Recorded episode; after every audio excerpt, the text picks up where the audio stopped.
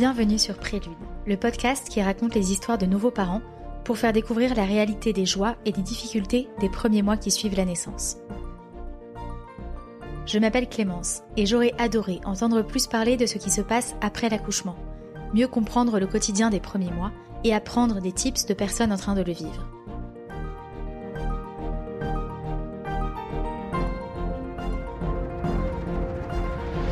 La naissance d'un enfant est un tremblement de terre, m'avait dit une amie. Ce mot m'avait marqué. Mais la grossesse et la perspective d'un premier accouchement étaient déjà tellement mystérieuses que je ne me suis pas renseignée sur ce qu'il se passe une fois que l'on revient chez soi, avec ce petit être en plus dans la famille. Je vous propose ici de rencontrer des personnes inspirantes qui vont nous raconter de manière authentique leurs premiers pas de parents, leurs surprises, leurs erreurs, leurs fous rires et tous leurs conseils. N'hésitez pas à donner votre avis grâce aux étoiles sur votre plateforme d'écoute et à le partager à tous les futurs parents autour de vous. Passionné de création de produits, je vous invite à aller faire un tour sur le site de Prélude, où je vous propose les parfaits cadeaux de naissance et objets pour la petite enfance. Retrouvez la papeterie et le textile Prélude sur prélude.fr, p-r-e-l-u-d-e.fr.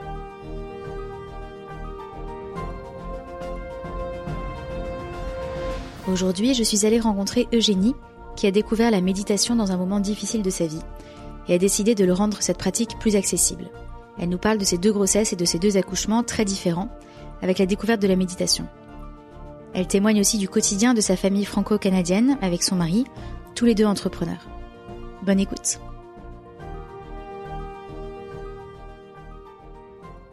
Bonjour Eugénie. Bonjour Clémence. Je suis ravie de discuter avec toi euh, de ton parcours. Aujourd'hui, on est dans un lieu un peu spécial. Est-ce que tu veux nous en parler? Ouais, merci beaucoup de me recevoir sur ton podcast, Clémence. Avec plaisir. On est euh, ici dans la salle nuit de Bloom, donc une des deux salles de pratique euh, de Bloom, ce studio de méditation euh, moderne. Voilà. Super, tu vas nous en parler un peu plus juste après. Mm-hmm. Est-ce que tu peux te présenter en quelques mots? Oui, alors je suis Eugénie, euh, j'ai deux petites filles, euh, une de 4 ans et une de bientôt un an.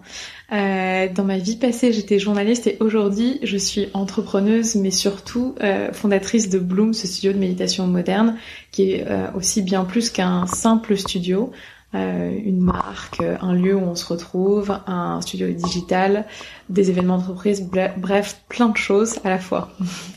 Super. Euh, quand est-ce que tu as découvert la méditation? Alors j'ai découvert la méditation vraiment. Euh, je l'ai pratiquée la première fois quand j'étais à Londres euh, et que j'étais journaliste pour la chaîne d'information euh, CNN. Euh, c'est une collègue de travail qui m'a proposé de, euh, de faire de la méditation parce que je lui avais partagé le fait que j'étais pas très bien psychologiquement et surtout après toutes les missions sur lesquelles CNN m'avait envoyé à l'époque, euh, qui étaient une succession finalement de, des attaques terroristes euh, à partir de 2015, euh, je dirais jusqu'à 2017. et j'ai vraiment senti que j'avais une, une charge émotionnelle, mentale très forte, et j'ai demandé de l'aide et on m'a dit la méditation. Et donc je me suis dit, ok, c'est un peu bizarre. je pensais qu'on allait m'emmener vers un médecin. Euh, et, euh, et, finalement, euh, donc j'ai téléchargé cette application de méditation qui s'appelle Headspace, euh, la première, et j'ai trouvé, euh, pour être parfaitement honnête, que c'était très désagréable. Ma première séance de méditation, j'ai pas trop compris ce que je faisais. Il y avait un, petit graphique sur l'application avec un petit train, je me souviens pour ma première séance. Puis bon, je me suis dit, bon, c'est pas très long, ça va me prendre 10 minutes par jour max. Je vais le faire pendant un mois et je verrai, je verrai ce qui se passe à la fin. Et donc je l'ai fait pendant un mois et au bout d'un mois, je dirais que le temps que je passais euh, pendant la méditation, c'était toujours pas très agréable, mais euh, en dehors de ce moment de, de, de pratique, euh, je ressentais les bienfaits de la méditation. Je me rendais compte notamment de toutes les, les sources de stress qu'il y avait dans ma vie, qui étaient en grande partie liées à mon travail. Et, et, donc ça m'a permis d'avoir une sorte de prise de conscience euh, de un, bien sûr, ce que c'était que la méditation, mais euh, de deux, de me rendre compte que finalement, c'était aussi un art de vivre et qu'il fallait que je change des choses dans ma vie. À ce moment-là, donc, tu habites à Londres, c'est ça? Mm -hmm. Journaliste, ça t'a pris combien de temps de décider de changer de vie? Euh, ça m'a pris un peu de temps euh, parce que euh, il faut savoir que je viens d'une famille de juristes. Euh, pour dans ma famille, le droit est presque que le droit. Donc j'ai fait des études de droit jusqu'au master. Euh, et puis euh, j'ai proposé à mon entourage de continuer en faisant des études de, de, journalisme parce que je voulais absolument être journaliste. C'était mon rêve d'enfant.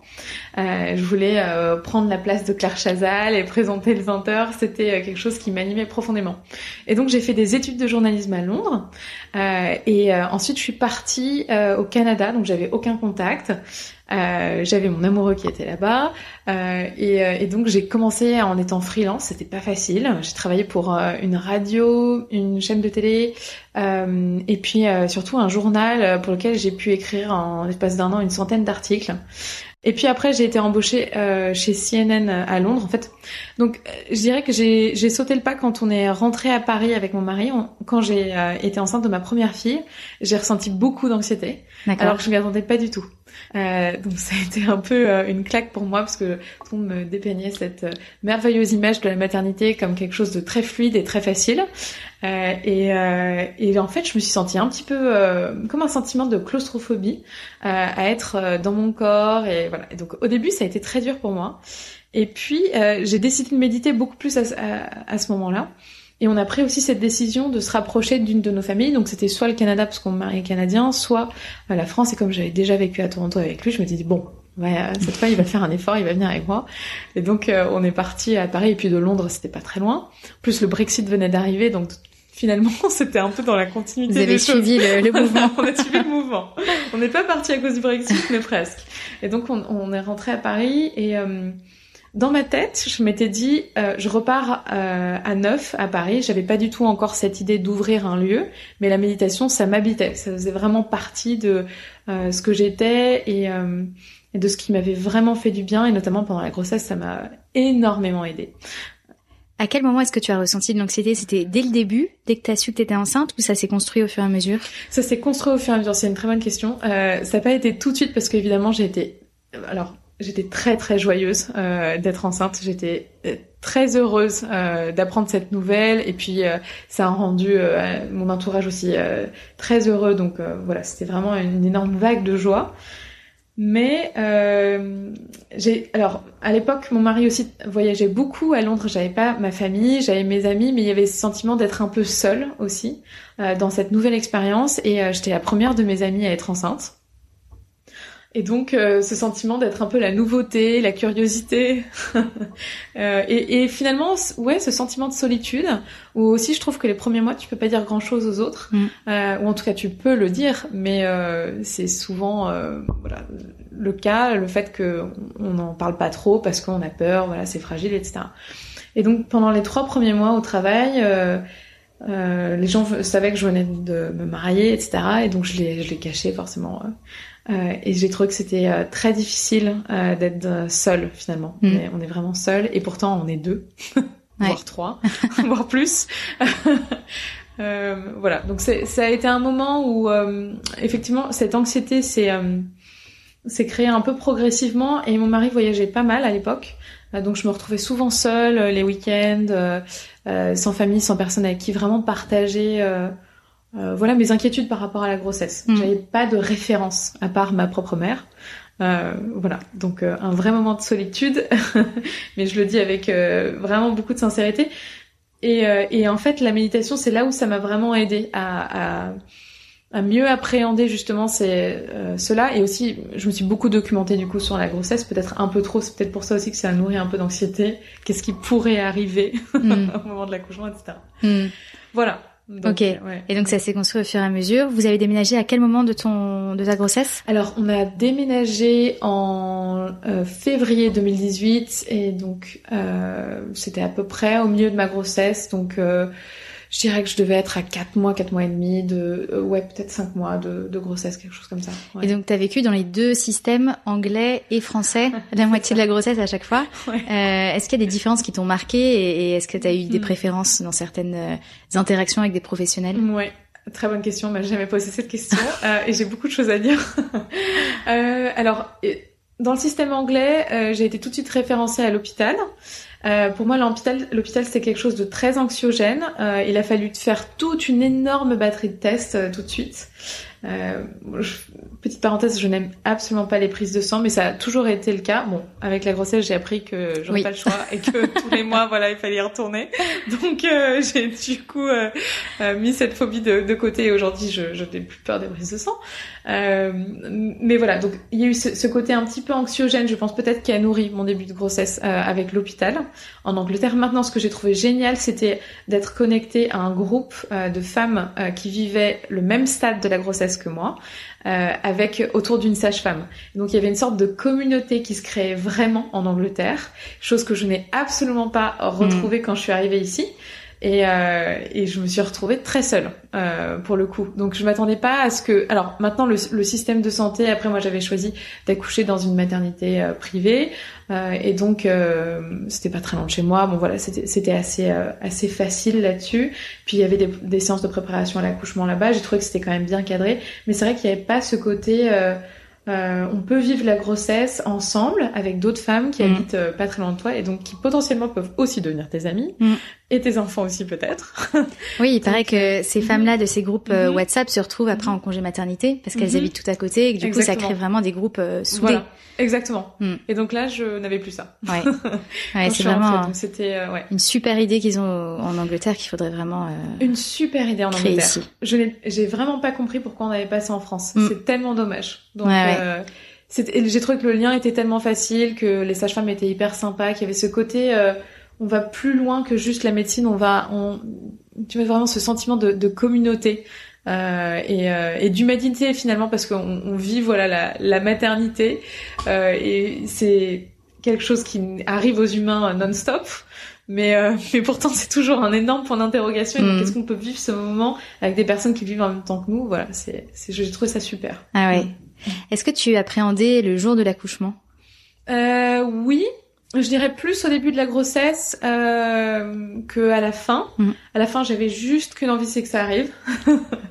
euh, je pense aussi que j'avais vraiment, euh, en tout cas, on m'avait dit que j'allais avoir de gros bébés à chaque fois que j'ai été enceinte. Et la vérité, c'est que c'était des bébés de taille normale. Et donc, du coup, euh, le fait que mon bébé soit gros, ça ou potentiellement gros, euh, ça a créé une, une, une autre anxiété de l'accouchement. Mais euh, bizarrement, en arrivant euh, avant l'accouchement, j'ai j'étais de plus en plus sereine. Mm. Alors peut-être que c'était à la méditation, peut-être que c'était un processus naturel euh, de se dire bah finalement c'est la finalité, il faut que ton enfant sorte. Hum, donc voilà. Donc t'es arrivée plutôt sereine le jour de l'accouchement. Comment s'est passé euh, ton premier accouchement alors? Raconte-nous. euh, mon alors j'étais plutôt sereine. Euh, elle est donc Adélaïde, ma première fille, est arrivée euh, deux jours avant le terme. Euh, c'était chouette parce qu'il y avait mes, mes grands-parents, mes beaux-parents canadiens qui euh, arrivaient du, du Canada je crois, deux jours avant ça. Et donc, on a vraiment eu le sentiment qu'elle avait presque attendu ah oui. ses grands-parents canadiens pour arriver. Donc, pour nous, c'était vraiment beau. Euh, et je me suis levée le matin, j'ai eu des contractions. Euh, mon travail a duré globalement euh, 13 heures. Euh, et puis, euh, alors, c'était un jour où il y avait beaucoup de monde à la maternité. Et on m'avait dit cet été, euh, l'été 2018, il y a un baby boom. Mais bon, apparemment, c'est comme ça tous les étés. donc, je sais pas si je les crois vraiment. Euh, et, euh, et, donc euh, ça s'est plutôt bien passé. au début, voilà, j'arrivais à gérer les contractions jusqu'à la fin où ce qui était un petit peu agaçant pour moi, c'est qu'on me promette que j'allais accoucher à telle heure, puis je voyais l'heure qui se décalait parce que mon travail continuait, etc. Donc on m'avait dit voilà, vous allez accoucher au plus tard à 20h. Et bon, Adèle est arrivée à 22h42, donc c'est quand même un peu plus long. Oui, et puis surtout 2h42 à ce moment-là, on les sent passer. on les sent vraiment passer. Et donc on m'a posé la péridurale, je dirais peut-être 3 euh, heures avant euh, que j'accouche vraiment. Euh, et donc sur le coup, ça a marché. Et en fait, il y avait tellement de monde euh, et j'entendais euh, tellement de femmes dans les différentes salles qui avaient choisi ou non la péridurale euh, que ça m'angoissait un petit peu. Et puis donc j'avais les médecins qui rigolaient en me disant vous inquiétez pas, ça va bien se passer, etc. Euh, et euh, en fait, j'ai senti qu'elle allait arriver et ils n'ont pas eu le temps de me remettre une dose pour euh, la péridurale. Et donc, ça faisait déjà longtemps que j'avais redemandé une dose. Ils me l'ont jamais administré. et donc ils me l'ont administré pile juste avant que j'accouche. Donc au final, j'ai, absolument été... tout senti. Voilà, ah c'est ça. Ouais. Donc t'as senti toute la poussée. Toute la poussée. ah oui. toute la poussée, voilà, c'est ça. Et, et, pour moi, ça a été euh, euh, sur, sur le moment un moment extrêmement douloureux, euh, mais quelque chose dont je suis assez contente finalement d'avoir ressenti cette douleur dont j'avais très peur et, et, je me suis dit voilà que j'avais réussi à survivre et aussi à donner vie euh, à, à ma fille. Ouais. Oui, c'est exceptionnel comme moment quand même de d'arriver à faire ça. c'est exceptionnel. C'est euh, ce qui, ce qui était intéressant et j'ai vraiment alors peut-être que tu vas rire mais euh, quand le, le médecin m'a dit voilà il, il sentait vraiment que j'étais mais traversée par la douleur et une douleur très profonde euh, et que évidemment la péridurale ne marchait pas. Et donc euh, il m'a dit il faut pas avoir peur de cette douleur. Et cette phrase euh, m'a libérée. Et il m'a dit il faut rentrer en contact avec la douleur. Euh, et donc c'est là où je me suis dit ok. Et j'ai j'ai eu le sentiment de euh, comment dire de de me retrouver un peu. Alors attention le, le rapprochement est un peu bizarre mais je jouais beaucoup au basket quand on était au, au lycée et au collège et j'ai eu le sentiment de me revenir dans un match euh, un peu où je, cette fois je jouais ma vie et celle de mon enfant. Et euh, je donnais tout ce que je pouvais dans le sport et j'ai retrouvé un peu ces valeurs entre guillemets et ce que cette motivation. Euh, alors avec des enjeux bien plus importants bien sûr, mais dans ce moment où je me suis dit euh, voilà là j'ai mal quand je joue au basket parfois j'avais mal, ben, je me relevais et j'y allais. Et là du coup j'ai j'ai repris cette volonté et j'ai vraiment assimilé ça euh, dans mon esprit à ça, c'était assez euh, fort. Et je suis allée à fond dans la poussée du coup et du coup, j'ai poussé mais hyper rapidement et euh, il était le, mon médecin qui m'a accouché était très surpris. Il m'a dit franchement, on aurait dit que c'était un deuxième quoi. C'est incroyable, c'est hyper intéressant. que je me suis dit bon. ah ouais, le, le, le, côté euh, gagnant compétition presque. Euh, c'est ça. Il fallait y arriver. En fait, le, voilà, c'est ça, se surpasser. Dans, dans le sport, j'ai eu vraiment des moments où je me suis pris une balle de basket en pleine tête, j'ai commencé à saigner du nez et tout. Bon, deux minutes plus tard, je retournais sur le terrain et euh, c'est ce côté, voilà, je me laisse pas abattre, je continue et, euh, et, et j'ai ressenti cette force que j'ai retrouvée dans le sport et que j'adore dans le sport, cette espèce de motivation et ça m'a euh, ça m'a porté. Mm. Et ce qui m'a ce, ce, comment dire cet indicateur par rapport à la douleur, ça m'a mais entièrement libérée et je me suis dit j'ai le droit d'aller à fond avec les douleurs parce que je me disais en fait cette douleur va me tuer alors que lui me disait cette douleur est normale et faut y aller faut rentrer dans la douleur. Elle fait partie de cette expérience que tu vas vivre maintenant, mm. euh, en pleine conscience, bien sûr. Et eh bah, quelle expérience Et comment s'est passée ta rencontre avec Adélaïde? Ma rencontre avec Adélaïde, bah, c'était euh, beaucoup d'émotions. Euh... C'était franchement merveilleux. Alors, quand elle est sortie, ce que j'ai trouvé un peu étrange, c'est qu'on me l'a mis très rapidement sur moi, et puis après on me l'a reprise très vite. Euh, chose qui s'est pas passée après avec ma deuxième, on me l'a vraiment laissé sur moi. Euh, et pour Adélaïde, on m'a pas dit si c'était une fille ou un garçon tout de suite. Et ah. j'avais tellement envie de savoir. C'était une surprise. Que, ouais, c'était une surprise. j'avais un petit, je sentais que c'est, pendant toute ma grossesse, je pensais que c'était un garçon jusqu'à l'accouchement où j'étais persuadée que ça allait être une fille finalement. C'était assez drôle. Euh, et puis, euh, donc, euh, euh, la sage-femme m'a dit, mais attendez, on n'a pas regardé. Donc je me suis dit mais c'est dingue, ils ont pas dit c'est une fille ou un garçon. Et puis finalement bon ils m'ont dit c'est une fille et tout donc là on était hyper contents évidemment. Ce qui était super c'est que euh, mon mari et moi on avait euh, un prénom pour une fille, mais on n'avait pas de prénom pour un garçon.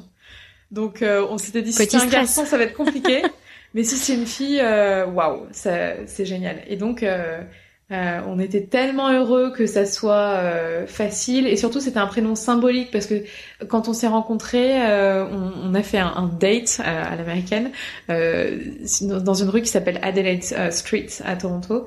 Et moi je l'ai prononcé à la française Adelaide. Il m'a dit oh c'est joli en anglais on prononce comme ça. Et donc plus tard, alors pas tout de suite parce que c'était un de nos premiers dates, on s'est dit bah voilà plus tard si on a des enfants Adelaide on aimerait bien appeler notre fille comme ça. Et donc c'était Adélaïde. Ah oui. Voilà, rencontre très très forte.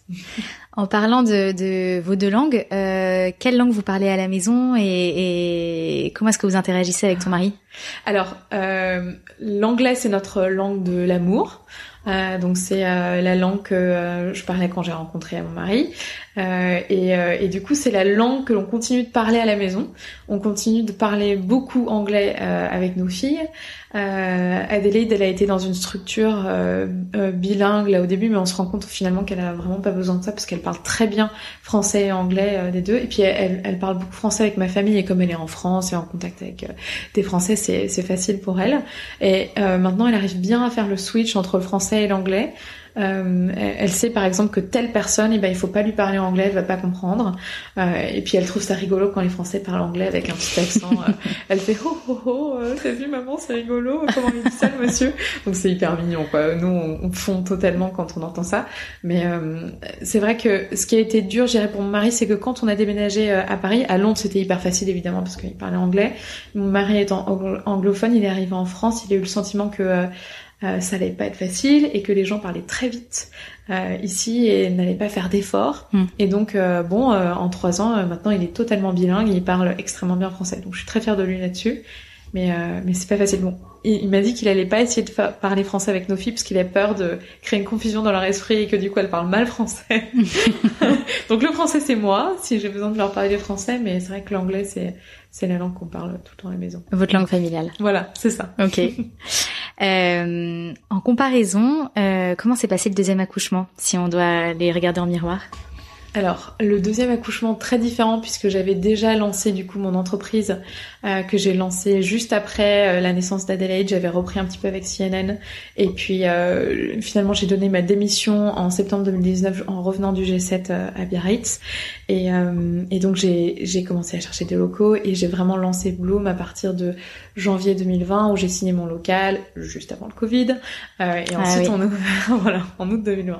Donc j'avais déjà lancé Bloom depuis depuis, euh, ouais, je dirais au moins euh, presque un an, euh, que ce soit avant d'ouvrir les, les portes physiques du studio, j'avais déjà construit tout le, le business euh, et, et l'entreprise. Et puis ensuite, euh, j'ai ouvert Bloom et puis après, j'ai été enceinte d'Adélaïde, de Aurore, pardon, la deuxième. j'ai accouché en, en, octobre 2021. Donc j'ai eu à peu près un an où j'ai pu jongler entre hmm. les deux. Euh, comment, voilà, si on reprend avant l'accouchement, alors comment est-ce que tu jongles une grossesse et un business que tu viens de monter euh, Je ne sais pas comment j'ai fait, mais en fait, je me suis dit, euh, de toute façon, on avait un projet d'avoir un deuxième enfant. Et on s'est dit voilà, euh, si ça arrive, ça arrive tant mieux. Euh, et on fera avec. Et mon mari, lui aussi, en même temps, s'était lancé. Donc on s'est dit on est un peu fou, mais de toute façon la vie c'est ça. Euh, c'est un peu de folie et euh, faut avancer. Euh, et puis on avait, enfin nous on adore les enfants, on a adoré être parents d'Adélaïde, donc on s'est dit qu'on avait vraiment envie d'accueillir une autre personne dans notre famille, qu'on rigolait bien.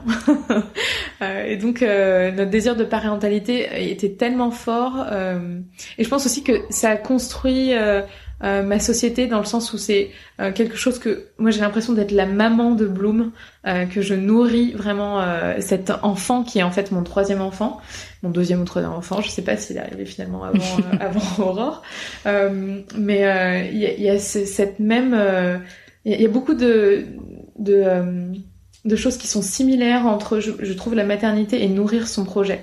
Euh, c'est, je suis très dédiée à ce projet et euh, c'était pas facile. C'est vrai que j'ai travaillé jusqu'au bout euh, et, euh, j'avais un ventre qui était énorme pour Aurore, alors que voilà j'avais beaucoup de liquide, donc c'était un peu lourd à porter. Euh, surtout ici, t'as vu, il y a des escaliers, donc à la fin de la journée, j'étais un peu crevée. C'est physique, oui. C'est physique, ouais. voilà. Et donc, c'est, en fait, je me suis pas posé de questions et je pense que c'est ce qui m'a aidée et euh, je, pense que j'ai aussi montré aux autres que c'était euh, possible d'être enceinte euh, et, et, de pouvoir mener son projet à bien. Maintenant, je pense qu'il faut avoir une très bonne organisation Euh, et moi, je me repose aussi euh, beaucoup sur euh, de l'aide parentale ou familiale. J'ai cette chance, mais aussi j'ai une super nounou avec qui on travaille et qui qui nous aide et, et, qui vraiment fait partie aussi de notre famille. Quoi. Enfin, elle aime tellement nos enfants que j'ai trouvé que c'était très important à cette structure aussi de savoir que si je laissais mes enfants, eh ben je sentais qu'ils étaient en sécurité, qu'ils étaient aimés aussi, qu'ils s'étaient nourris un peu de la même manière, même si moi j'étais pas là. Mm. Euh, parce que évidemment, il y a ce sentiment de culpabilité énorme quand tu dois rentrer à 20h le soir et que tes enfants sont déjà couchés. Euh, ça arrive pas tout le temps, mais ça peut arriver souvent. Et les conférences, il faut aller présenter son entreprise à droite et à gauche. Donc voilà. Maintenant, moi, ça me passionne tellement que je n'ai absolument pas l'impression de travailler. Et donc je trouve ça génial en fait. Je trouve ça génial et je souhaite ça vraiment à tout le monde. Mm. Donc euh, voilà, je sais pas si ça répond à ta question. si si, plein d'aspects positifs et, mm. les aspects plus difficiles, euh, t'es bien entouré, une bonne organisation qui fait que du coup euh, ça ça, se passe bien. Exactement. Et puis j'ai pu vraiment me reposer sur mon équipe aussi, c'était important. Euh, j'ai trouvé des personnes qui, euh, que ce soit Manon, Emma ou Candice, mon associé, c'est des personnes sur qui j'ai pu me reposer vraiment sur des sujets importants. et il y avait cette vraie notion de partage des tâches qui mm qui et, de solidarité aussi qui est très importante qui est au cœur de ce projet. Mm. Donc voilà. Super.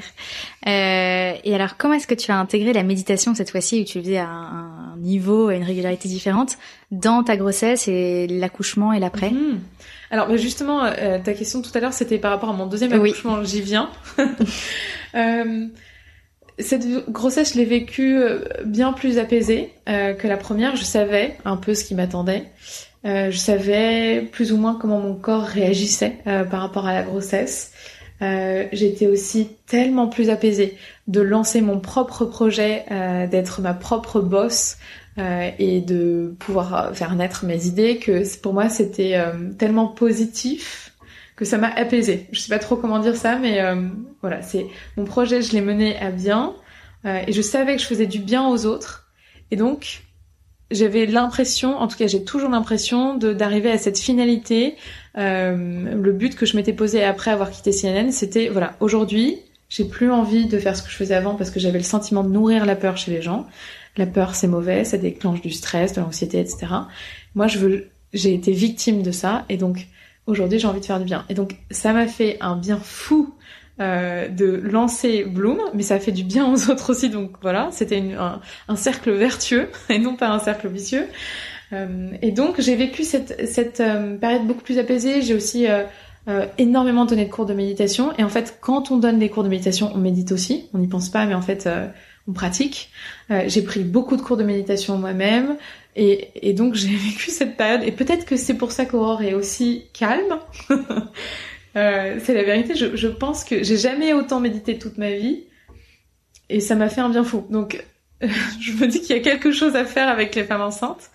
Euh, une fois que c'est bien mis en place, qu'on a bien compris ce que c'était que la méditation, comment on peut l'utiliser, euh, pas forcément euh, de manière euh, voilà religieuse tous les jours, etc. Mais quand on peut, parce que je sais que pendant la grossesse, c'est pas c'est pas facile de le faire toujours.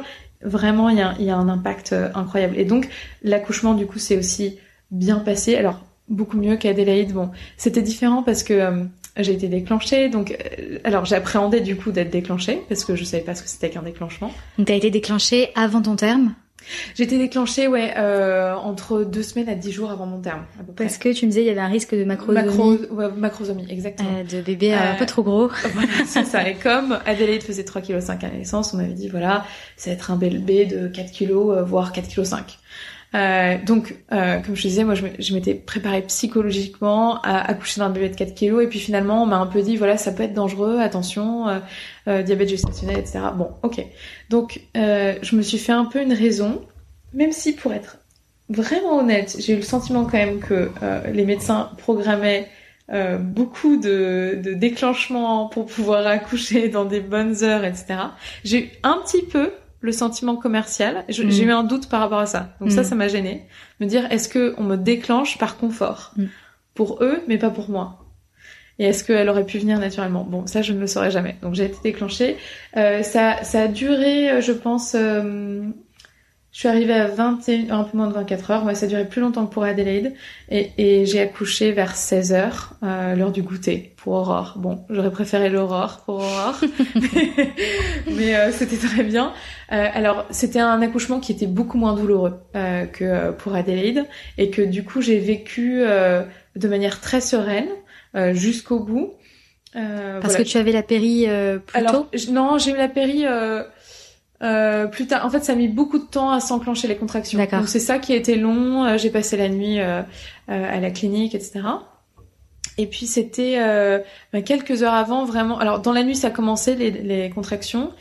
Et puis en fait, ce qui s'est passé, c'est que j'avais eu accès à une salle où j'avais le droit à une douche avec mon ballon, etc. Et puis par chance, il y avait ma sage-femme qui était à la maternité ce jour-là et qui m'a proposé de me mettre dans la douche pour faire passer les contractions. Enfin, pas les faire passer, mais en tout cas les euh, mieux les vivre mm. euh, avec un jet d'eau euh, sur mon ventre chaud et en étant sur le ballon. Et je dois dire que j'ai été mind blown, comme on dit en anglais, complètement estomaquée de voir que ça avait atténué vraiment la douleur, que j'arrivais à beaucoup mieux la gérer avec la chaleur et avec l'eau. Euh, et donc, je suis restée un petit moment dans la douche. Je crois que j'ai utilisé pas mal d'eau chaude de Sainte-Félicité. Mais en tout cas, ça, ça m'a vraiment aidé. Euh, et puis ça m'a ouvert aussi à toutes ces pratiques euh, euh, quand on propose des bains ou des salles un peu nature. je me dis que bon voilà, si un jour j'ai un troisième enfant, peut-être que je m'intéresserai plus au sujet mm. et à la gestion de la douleur de cette manière. Maintenant, je me sens plus apte à faire cela. donc voilà, donc il y a eu toute cette partie où ça a mis du temps à se déclencher. Et puis ensuite, voilà, c'est globalement les contractions se sont accélérées, etc. Ils ont quand même dû rompre la poche des os euh, parce qu'elle voulait vraiment pas descendre. Elle était très bien Aurore. En fait, elle était très bien. Et donc c'est pour ça que moi ça me ça me fendait le cœur de me dire euh, ça se trouve il lui faut elle a juste envie de rester là et dans trois jours elle sera là. Mais comme je ne savais pas ce qui allait arriver mm. et qu'on me disait qu'elle allait faire 4 kg 5, c'était un peu inquiétant. voilà donc elle est arrivée euh, tout en douceur. J'ai vraiment eu le sentiment qu'Aurore Adélie c'était euh, ma première, donc c'était euh, plein de découvertes, c'était euh, magique et en même temps c'était un petit peu stressant au début parce que j'ai eu le sentiment de me dire mais qu'est-ce que je vais faire maintenant avec cette petite chose, je sais plus trop comment, qu'est-ce qu'on m'a dit pendant les cours de préparation à l'accouchement, etc. Mais l'après, c'est quoi l'après? Et donc ça, ça a été ma question avec Adélaïde et puis bon très vite, au bout d'une semaine j'étais rodée, je savais comment la changer, etc. Parce que j'ai beaucoup changé les couches de mon petit frère, mais c'était voilà quand j'avais 10 ans, donc mmh. je m'en souvenais plus. Euh, et puis et puis voilà. Et puis pour Aurore, ça a été euh, tout était apaisé. Elle était très calme, très douce. Elle est restée posée sur moi. Et pour moi, ça, ça a tout changé parce qu'ils ne l'ont pas bougé pendant une heure. Elle est restée sur moi. Euh, et, euh, et euh, au chaud sur ma poitrine et c'était pour moi ce moment de connexion il a un peu été volé pour Adelaide mais pour Aurore j'ai vraiment pleinement eu le droit d'être avec elle donc c'était merveilleux ce moment c'était mmh c'était doux, c'était chaleureux, c'était euh, euh, c'était la vie. Voilà, c'était hmm. beau. ouais. Et hum, après, euh, si on avance un petit peu, mhm. l'arrivée d'un deuxième dans la famille, mhm. comment ça s'est passé avec Adélaïde Alors avec Adélaïde, on avait vraiment préparé le terrain. Euh, moi, je m'étais renseignée, j'avais euh, écouté plein de choses, lu beaucoup de, de, de bouquins ou d'articles là-dessus. Euh, je voulais vraiment que ça se passe bien parce que euh, moi, avec ma sœur, on est très rapprochés en âge, on a 15 mois d'écart. Et, euh, et on, s'est souvent pas très bien entendu parce qu'on a eu le sentiment d'être très en compétition. Et je voulais vraiment pas, en tout cas je ne souhaite toujours pas qu'il y ait cette relation dans la mesure du possible entre mes filles. Je, voulais justement qu'elles soient, euh, alors pas forcément des copines parce que ça on peut pas euh, euh, gérer ça, mais qu'il y ait une vraie solidarité, euh, qu'il y ait un vrai lien entre elles. Hmm. alors le sujet m'intéresse parce que je vais accoucher de ma deuxième dans quelques jours, donc ça m'intéresse que tu donnes concrètement les tips pour pour mettre en place cette fraternité forte. entre deux euh, Alors, euh, alors en fait, je sais plus qui m'a donné. Je crois que c'était une secrétaire médicale m'a donné ce conseil. Euh, c'est tout bête, mais euh, le fait de euh, que l'enfant, l'aîné, ait un cadeau pour le bébé qui arrive, et que le bébé qui arrive ait un cadeau pour l'aîné. C'est tout bête, mais euh, finalement, ça a été très bien vécu par mon aîné qui est très sensible aux cadeaux, qui adore recevoir des cadeaux, qui en demande d'ailleurs parfois alors qu'il n'y a pas lieu euh, d'en avoir. Et donc, le fait d'avoir, voilà, c'est ta sœur, mais elle t'apporte un cadeau. Il y avait un truc un peu, bah, ta sœur c'est un cadeau, mais en plus ce cadeau qu'elle te fait. donc ça c'était très positif. Euh, et puis on a vraiment préparé le terrain en euh, construisant le lit dans sa chambre, en lui disant voilà tu vas partager ta chambre avec Aurore, tu vas être une super grande sœur. Euh, on, on l'a vraiment encouragée en lui disant que on était très fiers d'elle et c'est vrai que voilà c'est une vraie petite fille pleine de vie etc et qu'on avait hâte qu'elle rencontre cette petite sœur. Moi je voulais aussi en fait, elle, elle avait trois ans et demi, euh, non, trois ans et allez trois mois quand Aurore est née, donc je, elle comprenait pas très bien au début les relations euh, euh, comment dire fraternelles. Moi, j'ai une sœur, euh, j'ai deux frères, donc je lui ai bien expliqué parce qu'elle connaît très bien ses oncles et tantes, mais qu'il y avait un vrai lien entre nous. Euh, et donc elle a compris ah d'accord donc ça ça va être ma sœur ok donc vous allez être comme euh, Tatou c'est ma sœur son surnom et moi Mathilde Tatou Mathilde moi. Mm. voilà et donc euh, ça, ça s'est fait comme ça. Après, j'avais aussi euh, euh, acheté des, des, bouquins en anglais et en français, des petits, des petites histoires pour enfants. je me souviens, il y a un, un livre qui s'appelle The New Baby de Mercer Mayer, qui est, je crois, un auteur canadien que j'avais acheté au Canada. et qui est très mignon où voilà le petit bébé qui arrive et petit bébé fait pas grand chose au début, euh, il sent mauvais euh, parfois, il faut lui changer sa couche, il va m'attraper le nez, il va me tirer les cheveux, voilà. Donc c'était c'était c'était mignon et puis en même temps du coup Adélaïde elle a pu se dire ah ok. Donc ça va être ce petit truc qui va prendre pas mal d'attention au début et puis voilà. Et puis Adélaïde en fait elle avait en elle et ça je pense que on peut pas vraiment le contrôler, cette envie d'avoir une petite sœur aussi. Euh, alors au début, c'était un peu un, un amour euh, violent. Elle avait vraiment envie de la serrer très très fort. euh, donc on, on, lui a permis de la porter quand elle s'est assise sur le canapé, tu vois, calée avec des coussins. Donc elle a tout de suite été en contact avec sa sœur. Et tout ce qu'elle veut tout le temps, c'est être en contact avec elle. Et on, on ressent aujourd'hui qu'il y a ce lien incroyable entre les deux que Aurore, sa vie, c'est Adélaïde. Donc quand elle est sans Adélaïde, là quand euh, euh, Adélaïde est rentrée à l'école et que Aurore elle est en période de transition parce que dans quelques semaines elle rentre à la crèche, mais là du coup elle est gardée par une nounou en attendant.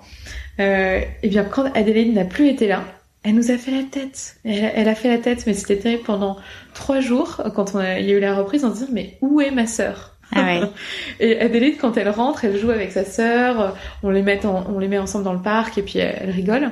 Il y a un... et, et en fait, ce qui est drôle, c'est que Aurore est très sérieuse et douce, etc. elle rigole. Nous, on n'arrive pas trop à la faire rire autant que Adélaïde la fait rire. Adélaïde la fait exploser de rire. Mais alors nous, bon, on n'est pas très drôle à côté. Donc ça, c'est assez drôle. Ah oui, il y a un lien incroyable. Il y a un lien incroyable. Ouais. Donc Adélaïde va faire un truc et puis elle rigole. Alors nous, bon, ouais, vous êtes marrants, mais vous êtes mes parents, vous êtes pas si drôle un petit sourire. Ouais, voilà. alors voilà, elle nous sourit beaucoup. Puis elle est très heureuse quand on rentre à la maison, etc. Mais euh, je pense qu'il y a plusieurs facteurs. Il y a le fait que euh, euh, il y a l'empathie, il y a toutes ces qualités qu'on peut essayer de développer chez les enfants, euh, mais il y a aussi le, la personnalité. Mm. Euh, Adélaïde, elle, elle, avait très envie d'avoir un petit frère, une petite sœur. Après aussi pendant la grossesse, je l'ai laissé toucher mon ventre, je lui expliquais, voilà. Quand on lui a appris, en fait, c'est la première personne à qui on a appris qu'elle allait, euh, voilà, devenir euh, grande sœur. Donc c'était un peu risqué parce qu'on s'est dit, elle peut le dire à plein de elle a tout de suite soulevé mon t-shirt en disant mais elle va sortir par où? Donc c'était très rigolo. Euh, et puis euh, et puis et puis voilà et puis après donc elle a bien vu l'évolution de mon ventre. Et à la fin, elle disait bon, il va falloir qu'elle sorte, ma petite sœur, etc. Puis j'avais trouvé, alors je lui avais pas donné le nom euh, euh d'Aurore parce qu'on avait trouvé le prénom, mais on l'avait dit à personne. Et cette fois-ci, on savait que c'était une fille, mais pareil, on l'avait dit à personne euh, que ça allait être une fille. Et j'avais trouvé un petit bouquin dans lequel il y avait une licorne qui s'appelait Aurore. Et donc on le lisait avec Adélaïde et c'était son histoire préférée. Donc elle continuait de répéter. Euh, et donc quand on lui a dit elle s'appelle Aurore, elle a dit oh, comme la licorne. Et donc ah elle... elle était déjà conquise. Oui, c'est ça, elle était déjà conquise.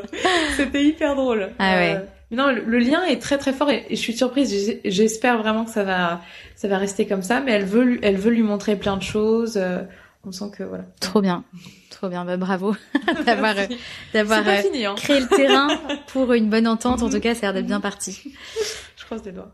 Euh, comment s'est passé le postpartum pour Aurore? Euh, À quel moment est-ce que tu as repris ton activité euh, mhm. Comment est-ce que tu t'es organisée? Est-ce que la fatigue des premiers mois après avoir repris était compatible avec un, boulot à plein temps dont tu nous parles comme ça?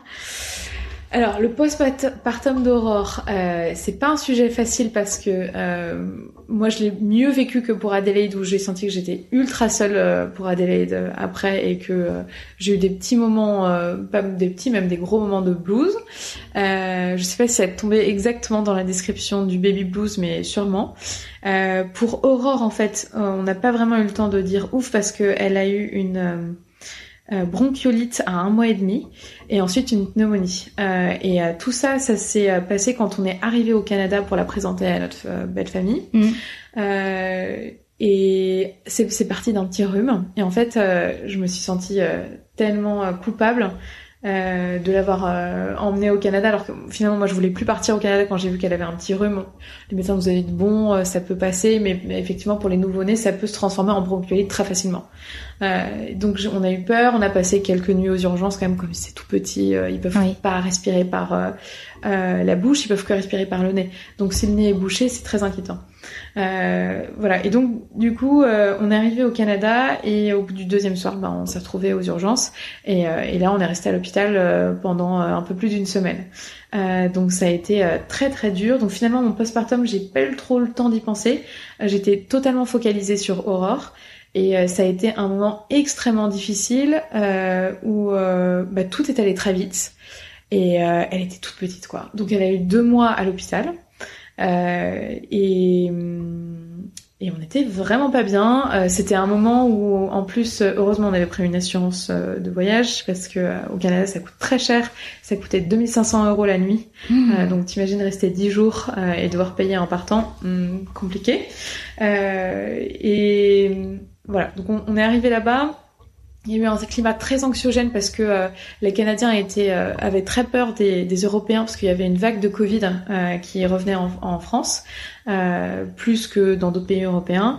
Et donc, ils nous ont mis en quarantaine dans une chambre à flux négatif, tu sais, mm. où voilà, c'est l'air qui part à chaque fois et qui est renouvelé de cette manière, avec des combinaisons. donc, c'était vraiment euh, c'était un peu un cauchemar. Euh, et puis, euh, quand on est arrivé à l'hôpital, ils nous ont dit il va falloir s'accrocher pour les prochaines 48 heures.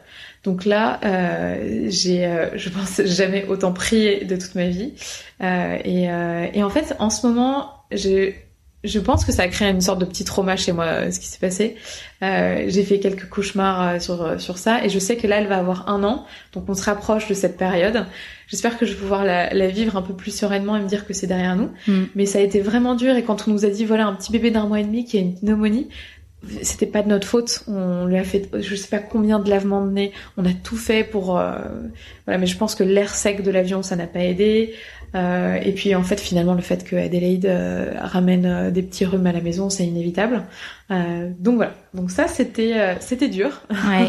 À quel moment est-ce que tu as eu l'impression de sortir un peu la tête de ce cauchemar? Bah, quand on est sorti de l'hôpital, pour moi, c'était bien, mais c'était pas gagné parce qu'elle toussait encore un peu, etc.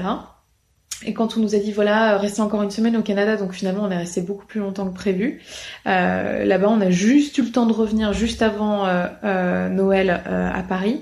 Euh, et puis, je dirais après Noël, ça, ça, allait mieux, mais Noël, ça crée des tensions aussi, même au sein de ma famille, où il y a, il y avait, voilà, on a par exemple des petites cousines, etc., qui qui vous devez venir et puis je sais plus euh, bref ma grand-mère voulait euh, qu'elle vienne et puis finalement mes parents étaient là-bas c'est pas très sérieux parce que si elles sont porteurs de germes avec euh, la petite il faut peut-être qu'on passe cette année Noël séparé et que l'année prochaine on se retrouve.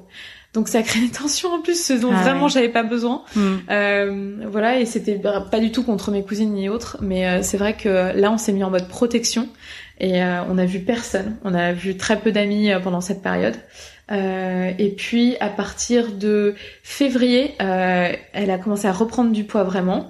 Euh, mais là, quand j'ai regardé l'autre jour les photos d'elle, ça me, ça me, mais vraiment, j'avais mal au cœur en voyant cette petite poupée là, toute fine, avec les yeux, avec tout, ce, tout, tout ce qu'il lui avait mis, les perfusions, le truc dans le nez, etc. Ça l'a vraiment marqué physiquement. ouais, ouais, elle avait perdu du poids du coup à mm. l'hôpital parce qu'elle pouvait plus. Alors du coup moi ça m'a coupé mon allaitement aussi euh, et donc euh, elle était euh, seulement nourrie par intraveineuse et ensuite euh, elle a pu euh, reprendre. Mais moi en fait ça m'a fait un choc tel que j'ai j'ai plus du tout eu de lait et donc au Canada ça s'est arrêté.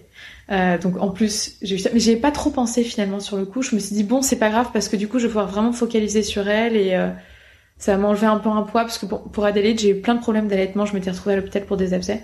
Donc là, euh, au moins, ça s'était mieux passé pour Aurore. Mais du coup, ça, c'était très mal passé. Euh, voilà. Bon, en tout cas, euh, c'est sûr qu'à partir de février, on a pu commencer à souffler.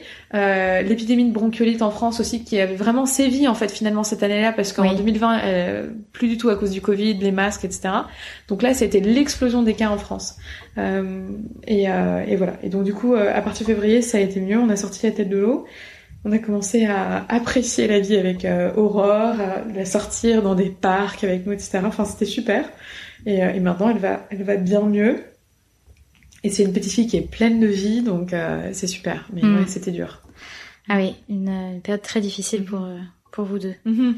Et hum, alors là-dedans, est-ce que tu avais prévu de revenir un moment au travail? Est-ce que tu as adapté du coup? Comment ça s'est passé? Oui, euh, alors au début, euh, j'ai pris plus d'aide que d'habitude pour euh, Aurore. J'avais pris l'aide aussi d'une infirmière qui venait me voir de temps en temps. Je savais que pour Adelaide, je voulais enfin je voulais pas me retrouver dans la même situation que j'avais été pour Adélaïde où je m'étais sentie seule et j'ai vu ces problèmes d'abcès etc là je voulais quand même avoir euh, quelques heures pour pouvoir euh, souffler ou euh, même prendre soin de moi prendre une douche me nourrir parce que quand on est seul avec un bébé au début c'est quand même compliqué avec un nouveau-né et donc ça, ça m'a permis même de prendre une personne qui m'aide trois heures par semaine. C'était super. Et c'est mon mari en fait qui a eu cette initiative pour me dire voilà, on va pas vivre, on avait envie de vivre cette naissance euh, mieux. Bon, après, il y a eu le problème de l'hôpital, mais voilà. Euh, mais finalement, en fait, ce qui s'est passé à l'hôpital aussi, ça nous a permis vraiment de, euh, de resserrer les liens avec Aurore parce qu'on était seul avec elle pendant euh, 3-4 jours sans pouvoir même sortir de la chambre d'hôpital, euh, non-stop. Et donc, elle a jamais été seule avec des médecins ou seule, tu vois, euh, alors qu'elle était toute petite, abandonnée avec pas de référence comme parent. Et donc, on a créé un lien, en fait, finalement très fort euh, voilà. Et donc du coup, j'ai oublié ta question tout à l'heure. Euh, c'est pour la reprise du travail. c'est ça, la reprise du travail. Voilà, c'est ça, la reprise du travail. Euh, alors, je, moi, j'envoyais encore des emails quand j'étais en salle d'accouchement, euh, mais à nouveau, c'est parce que j'avais pas du tout le sentiment de, de vraiment travailler. C'est que euh, Bloom, à nouveau, c'est, mon bébé et ça me fait plaisir de travailler et c'était pas un poids. Et en fait, ça me détendait de répondre à des emails. et au bout d'un moment, il y a Manon qui m'a dit, mais euh, tu vas accoucher là, je pense qu'il faudrait poser ton téléphone. donc euh, bon, après, j'ai, j'ai pas vraiment regardé mon téléphone pendant plusieurs jours euh, pour le côté email et tout, mais très vite, en fait, de toute façon, quand on est chef d'entreprise, on est obligé d'avoir un peu la tête dedans. Euh, donc de temps en temps, euh, je me souviens de, de, voilà de faire des, des réunions où j'allaitais sur mon lit euh, avec l'ordinateur, avec euh, Manon, Emma et tout. Je sais que ça a été dur pour mon équipe ici d'être sans moi parce que c'était quand même un jeune projet sans mm. la maman derrière tout le monde. Et puis ils sont très bien débrouillés sans, sans moi. Surtout, je trouve que mon associée Candice, elle a été extraordinaire. Mais c'est quelqu'un de très bien au-delà de ce qu'elle amène euh, chez Bloom. Euh, c'est une maman aussi comme moi qui euh, euh, c'est une amie qui par exemple, moi j'avais jamais rencontré quelqu'un comme ça qui va venir chez toi en te proposant de s'occuper de ton bébé pour que tu fasses une sieste. Franchement, si vous trouvez des gens qui vous proposent ça, gardez-les toute votre vie, c'est tellement précieux. Euh, donc, euh, donc voilà, Candice c'est quelqu'un de, de, merveilleux et, euh, et qui est canadienne aussi. Donc voilà, on a, on a ce, Human Touch. Et puis euh, Manon euh, que je venais de recruter et Emma aussi euh, qui se sont trouvées toutes les deux et qui travaillaient très bien. Emma qui travaillait à l'accueil qui a évolué chez nous et Manon qui travaillait à la communication. Et ben elles ont redoublé d'efforts pendant ce temps. Et moi j'ai rien senti. Donc j'ai trouvé que c'était hyper pro et top de leur part.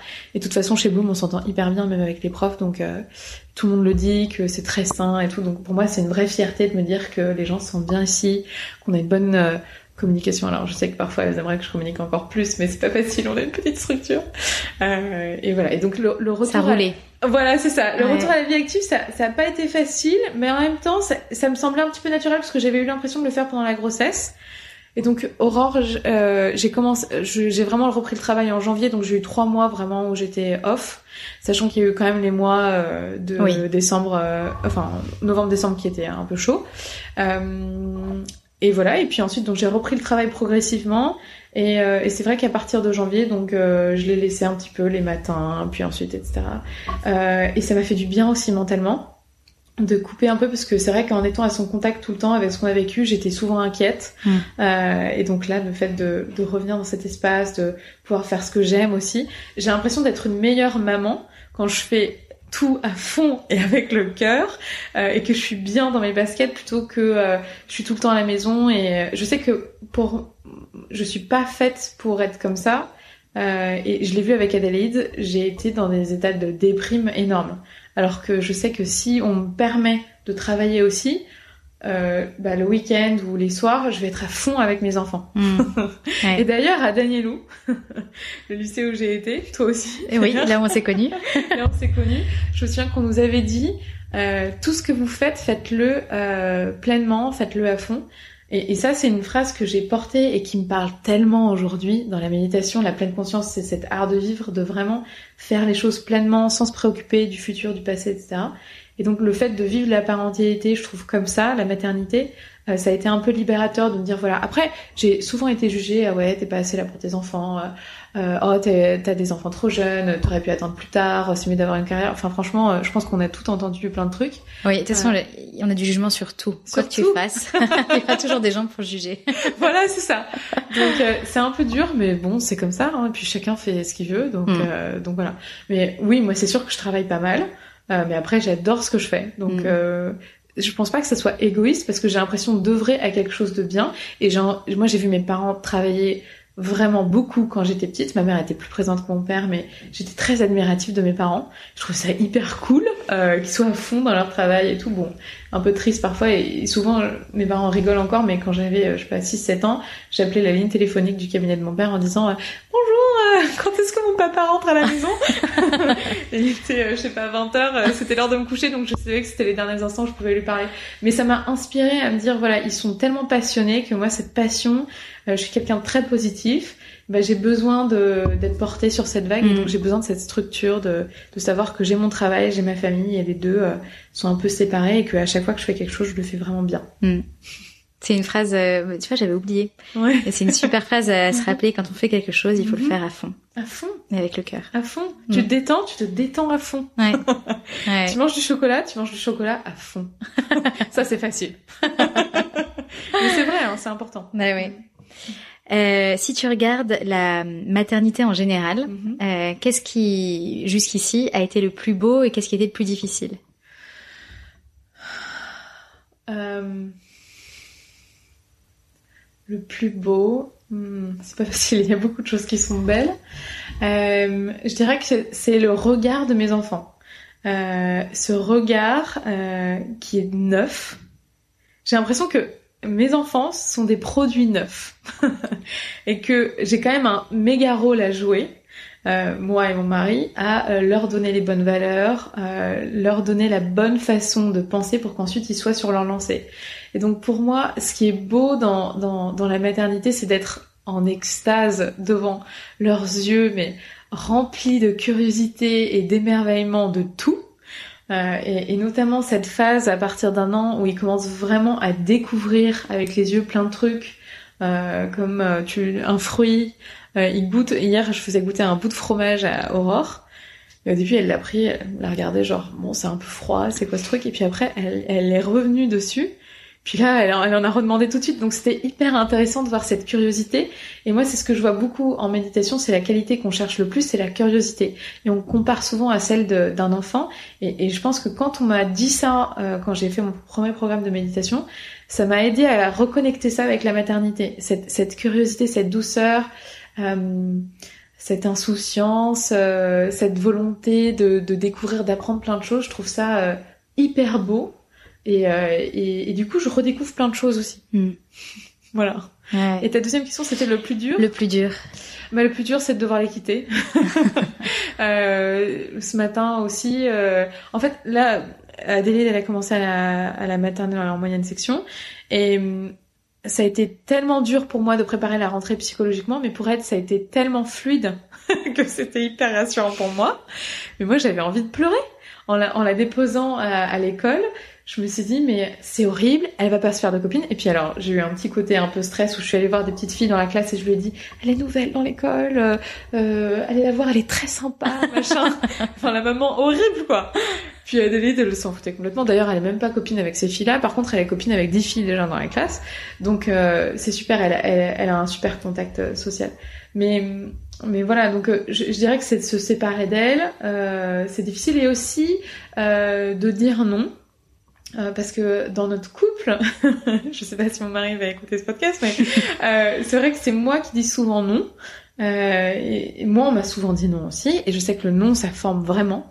alors pas le non autoritaire, mais le non, voilà, ça c'est pas, ou en tout cas leur montrer que c'est pas euh, tout n'est pas forcément possible, on peut pas tout le temps tout faire, on peut pas rester tard à regarder la télé, on peut pas regarder la télé d'ailleurs, on peut pas tout le temps faire ci, faire ça, euh, on peut pas. Euh, ma, ma, fille est obsédée par la mangue, elle adore ce fruit, mm. et si elle pouvait, elle se nourrirait uniquement de mangue. Euh, donc ce matin, elle m'a demandé à nouveau un bout de mangue. Bon, ça coûte cher aussi.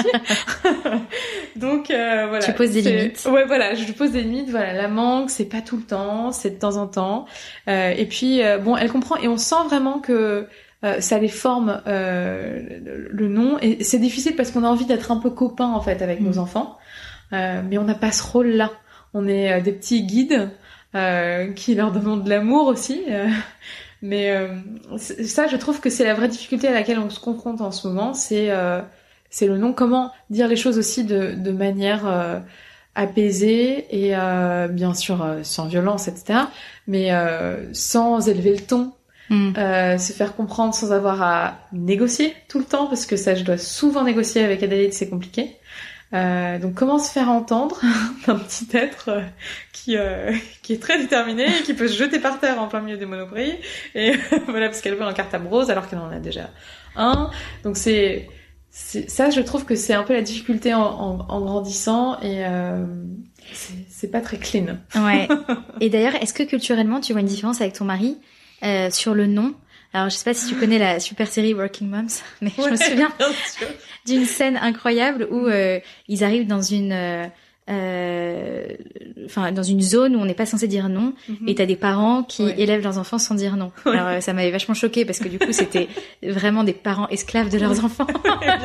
Mais est-ce qu'il y a un petit côté comme ça culturel au mm. Canada euh, que tu ressens? Oui alors oui. En fait moi je pense que ce qui est drôle c'est que mon mari il a été élevé un peu de la même manière que nous on a été élevés. Donc pas à la dure mais euh, on pouvait être puni ou on était privé d'un truc ou voilà c'était euh, c'était un peu dur. Et puis parfois on pouvait un peu hausser le ton vers nous. Euh, et je dans dans ses amis en tout cas dans nos amis en commun euh, au Canada euh, je sais que j'ai plusieurs de mes amis qui sont anti non donc ils vont pas prononcer justement un peu comme dans Working Moms d'ailleurs ça se passe à Toronto donc c'est la ville où vient mon mari. C'est rigolo.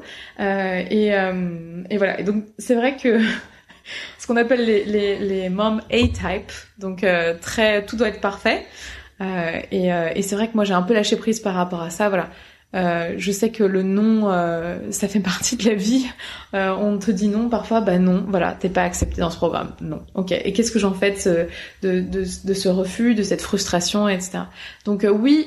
il y a une différence, je pense, d'éducation, c'est sûr, entre les deux pays. Maintenant, mon mari et moi, on est, on est, on est pareil, on partage les mêmes valeurs et tout malgré tout, il s'aide beaucoup plus que moi.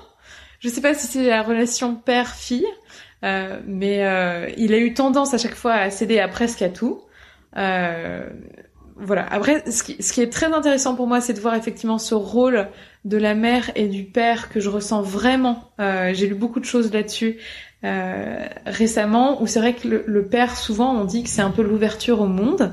Alors moi, j'ai l'impression évidemment de l'ouvrir à plein de choses, mais c'est vrai que je vois les trucs qu'il lui fait faire en escalade ou je sais pas quoi, je me dis mais moi, je suis en panique totale quand je le vois avec elle et qu'il a les bras croisés, qu'il est pas là à essayer de, de, de la retenir si jamais elle tombe. Mais c'est vrai que c'est cette ouverture au monde et, euh, on est très complémentaires là-dessus parce que au contraire, je m'assurais qu'il y a bien 36 euh, goûters dans son sac euh, et que voilà, elle a, plein de bisous avant de se coucher, etc. Donc on se complète bien là-dessus. Il y a le côté un peu casse-cou avec papa, on va découvrir plein de trucs, on va regarder tous les insectes et tout. Elle s'intéresse à tout, à tout. Euh, et avec moi aussi, mais moi je suis plus prudente. Euh, voilà par rapport à ça. Et puis je, je nourris plus, euh, euh, je pense avec de l'amour, de la douceur, etc. Hmm. Voilà. Et pour terminer, si tu avais un conseil pour les personnes qui nous écoutent, qui sont soit enceintes, euh, qui attendent un enfant, et, et- ou alors qui viennent d'en avoir un, si tu devais retenir un conseil qu'on t'a donné qui était bon ou que tu as vécu, ça serait quoi? De méditer. je sais, c'est un peu facile, euh, mais honnêtement, c'est ce qui moi m'a aidé à, mieux euh, appréhender mes émotions. Euh, je pense que aujourd'hui c'est tellement important et notamment avec les réseaux sociaux, on, on parle, on montre en tout cas pas du tout nos faiblesses, nos moments down où ça va pas.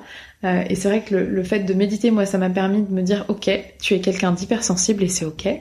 Euh, et donc, qu'est-ce qu'on va faire de ces émotions? Euh, Est-ce que tu peux te laisser bah, justement traverser par ces émotions et voir ce que tu veux en faire plus tard? Donc ça, ça a été génial. Pendant la grossesse, c'est le moment où j'ai quand même eu pas mal de changements d'hormones et du coup, j'ai eu le sentiment effectivement que mes émotions, même mes sensations étaient décuplées. Euh, eh bien, euh, ça m'a aidé là-dessus. Donc, c'est un vrai conseil qui moi m'a fait du bien. Maintenant, c'est pas la solution pour tout le monde. Euh, je pense que la méditation, c'est le meilleur outil quand c'est un outil de prévention euh, et pas un outil où on vous dire voilà, ça va te guérir. Peut-être que ça va vous guérir, mais en attendant, commencez à méditer pour prendre soin de sa santé mentale comme on prend soin de son corps. Et donc, on peut aussi méditer pour. euh, Il y a un super bouquin d'ailleurs euh, qui s'appelle euh, euh, Se préparer à la naissance en pleine conscience. Euh, et je crois d'ailleurs que Christophe André a écrit la préface. Euh, je sais plus si je l'ai, si je te montrerai. Mais voilà, il est, il est super et moi, il m'a aidé à, à vraiment appréhender la grossesse d'une meilleure manière, de manière plus sereine et, et voilà, en toute confiance. Super. Bah, je, je note ce, euh, ce très bon conseil. Euh, donc, n'hésitez pas à tester la méditation. Euh, merci beaucoup, Eugénie. Merci Clémence. C'était vraiment euh, super intéressant. J'étais ravie. J'ai hâte de le, de le diffuser. Merci. J'espère que cet épisode vous a inspiré et vous a plu autant que moi. Retrouvez les autres épisodes du podcast et n'oubliez pas de noter 5 étoiles sur Apple Podcast pour le faire connaître. Merci beaucoup et à bientôt.